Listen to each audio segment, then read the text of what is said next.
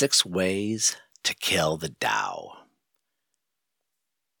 Here's a summary of this entire podcast. If you if you get enough from the summary, you can probably click it off after 20 seconds. so here's the summary. The left hemisphere of your brain gets things done. The Tao is concerned about getting things done. Let your left let your left hemisphere dominate. You'll never be bothered by the Tao again.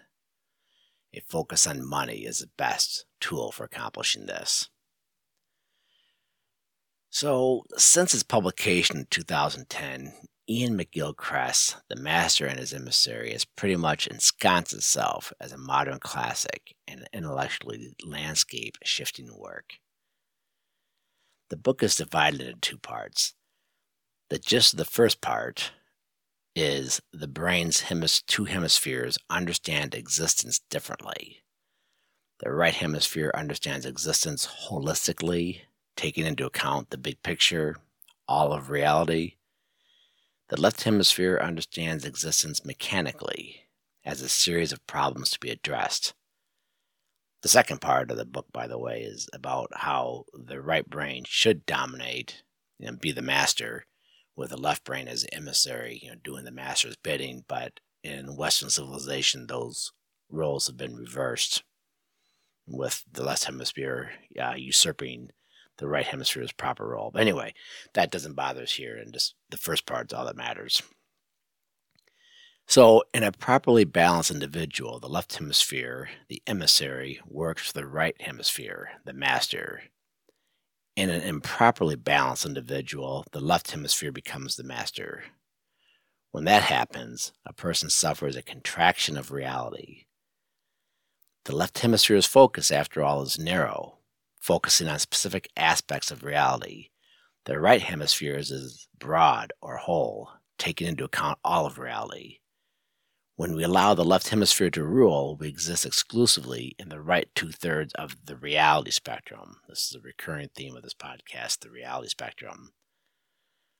If you're in the left hemisphere, you're, you're cutting off one third. So, again, the reality spectrum is active existence or the Tao, is prior to essence slash accident, which is prior to being and substance. So, the Tao, accident, substance the left hemisphere is occupied with accident substance or with essence and being. And it's that left side of the reality spectrum, the Tao portion, that is eliminated in the left hemisphere's understanding and pursuits. So, if we want to kill the Tao in us, we need to live in the left hemisphere and let it dominate our lives. A view from the left hemisphere. The left hemisphere approaches the world with purpose and precision. The left hemisphere's role is to let us survive. The left hemisphere is the guy in the trenches, the guy who works to put food on the table. When the car doesn't start, the left hemisphere figures out why. When a bill comes due, the left hemisphere figures out how to pay it. The left hemisphere is narrowly focused, purpose driven, mechanistic, interested in dividing and separating, competitive, and motivated by power. Money lets us dwell in the left hemisphere. Remember, the left hemisphere doesn't appreciate the Tao portion of the reality spectrum. So if you want to kill your experience or access to the Tao, you should live through the left hemisphere. You should, in other words, exist solely in a mode of existence that inculcates those six traits above the ones I just listed. And the best way to do this, focus on money. One, it's narrow. You see, it's best to focus on one thing and one thing only. In order to do this, however, you need to find something sufficiently compelling to occupy all your focus. A mere hobby rarely suffices. You need something more important, something that touches on survival and necessities. Money fits this perfectly. It's necessary for our survival, and it's multifaceted. You can focus on your job and side hustles. You can chart stocks and buy Bitcoin. You can hoard foodstuffs. You can cut corners and increase your savings. Money is a great absorbing source of focus. Two, purpose driven with emphasis on efficiency. Money is high octane fuel here. Time is money. That's not just a cliche, it's a serious fact. And the money man knows it, feels it in the marrow of his bones. He lives in a constant buzz of activity as he moves from one money making endeavor to another, always scheming, always angling to use his time to make money, and not waste on things that don't make money. It's one reason I believe that ambitious people tend to be teetotalers or heavy drinkers. They either eschew liquor altogether because it hinders efficiency, or they hit the bottle hard in order to turn off that constant buzz that tells them they should be doing something to make money. Three, mechanistic and utilitarian. When you focus on money, anything that doesn't further profitability is discounted. Anything that gets in the way is discarded. Art, poetry, meditation, stupid. If it doesn't further the bottom line, it's foolish or fodder for immature people who haven't grown up to appreciate the real world. The money man is also mechanistic. Money is, after all, a numbers game, and nothing is more mechanistic than math. The interest in dividing and separating. This will take a little bit more explanation. The mental activities of dividing and separating allow us to categorize and think more clearly and indeed to function in the world. They're crucial mental activities. The problem is categor- categorizations are never fully accurate. They might be necessary, but they aren't fully accurate.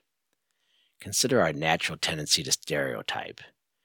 We, for instance, lump all bums, I'm saying bums, not homeless, bums is more succinct and weirdly poetic, in my opinion. Anyway, we lump all bums on the street together. Such categorization helps us to avoid harm by such people. As a class, bums are mentally unstable, unconventional, and unpredictable. And this lets us stay safe, which is a good thing. But it comes at the price of not fully appreciating a handful of full realities, such as the socio-economic circumstances that lead to bums in the first place, or even more importantly, the full reality of the individual bum who has a unique history and is far more interested and nuanced, nuanced than just another bum. The acts of dividing, separating, and categorizing are useful, but at the price of contracting full reality. They're efficient, but inaccurate in their incompleteness. The money man doesn't think about such things. He needs utility. He needs efficiency. He relentlessly divides, separates, and categorizes. This increases wealth. This doesn't full, nuanced reality doesn't matter and indeed can get in the way of making money. The sixth trait, competitive. I don't think I need to explain that the money man is competitive. she, and I'm trying to do the gender neutral thing here. Money man just sounds cool compared to money individual and the money person. But I am saying she. The money man, she always wants more than the next person. If someone has more, she isn't content. It's a frequent Hollywood and novel trope for a reason. Sixth characteristic, primarily motivated by power. The Jewish mystic Simone Weil called money, quote, power's master key, unquote. The person who wants money just wants power. It's that simple. Money lets a person get and do virtually any carnal or earthly thing a person wants. From jets to sex, money gets it all. Every money man knows it even if only semi consciously at times. The money man, in other words, is innately self centered, so he wants power. All right, now, money is unique in its ability to kill the Tao. The Tao. I mean, a lot of stuff, a lot of things can result in the in the undue swelling of the left hemisphere and separate us from the Tao. In fact, I think every activity or interest can take on those qualities. Even prayer, if practiced perversely enough, can. I think that's the underlying theme of, or underlying charm rather, of Clint Eastwood's The Mule. In The Mule, a flower gardener led a life that exemplified many of the traits above. I, I just talked about those six traits. And this made him distasteful to those closest to him. But as an old man, he started trafficking drugs and became a better individual. A task like gardening, which most people consider either harmless and some consider ennobling, resulted in a lot of left hemisphere activity, but a task like drug running, which most people consider harmful and degrading, resulted in a reemergence of the right hemisphere's appreciation for the greater reality. That's my take on that movie, anyway. And so, yeah, um, the left hemisphere thinking is not remotely confined to money. It sprouts anywhere and everywhere. But money, I submit, is unique because it is power's master key. It exerts a uniquely strong pull.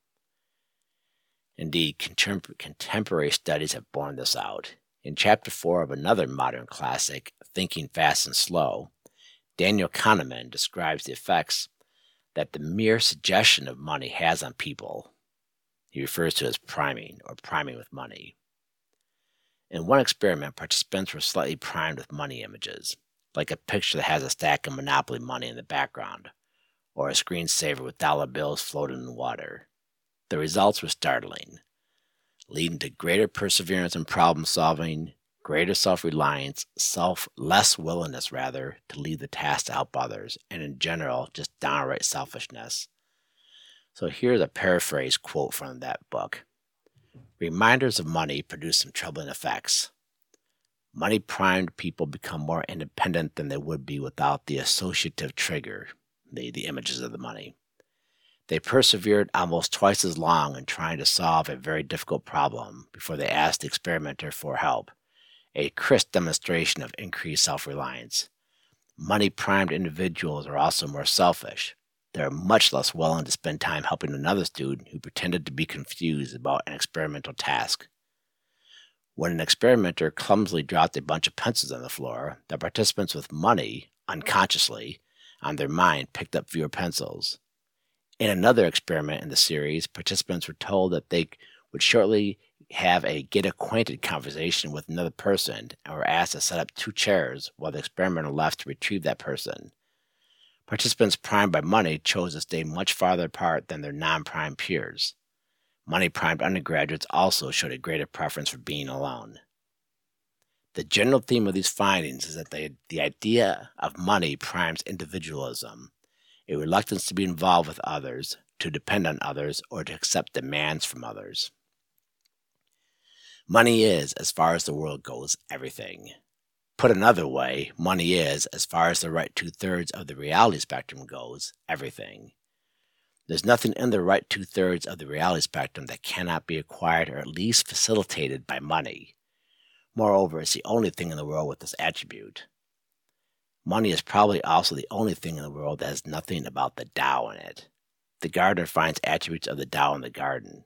The golfer can find it on the golf course.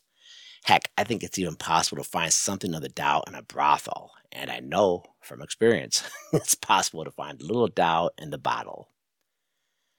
But I don't think there's any Tao in money. Money, by definition, is that thing connected only to the non Tao part of our existence. The poet Robert Graves was right when he said, quote, There's no money in poetry, but then there's no poetry in money either. But he would have been even more correct to say, there's no money in the Tao, but then there's no Tao in money either. Thanks for listening.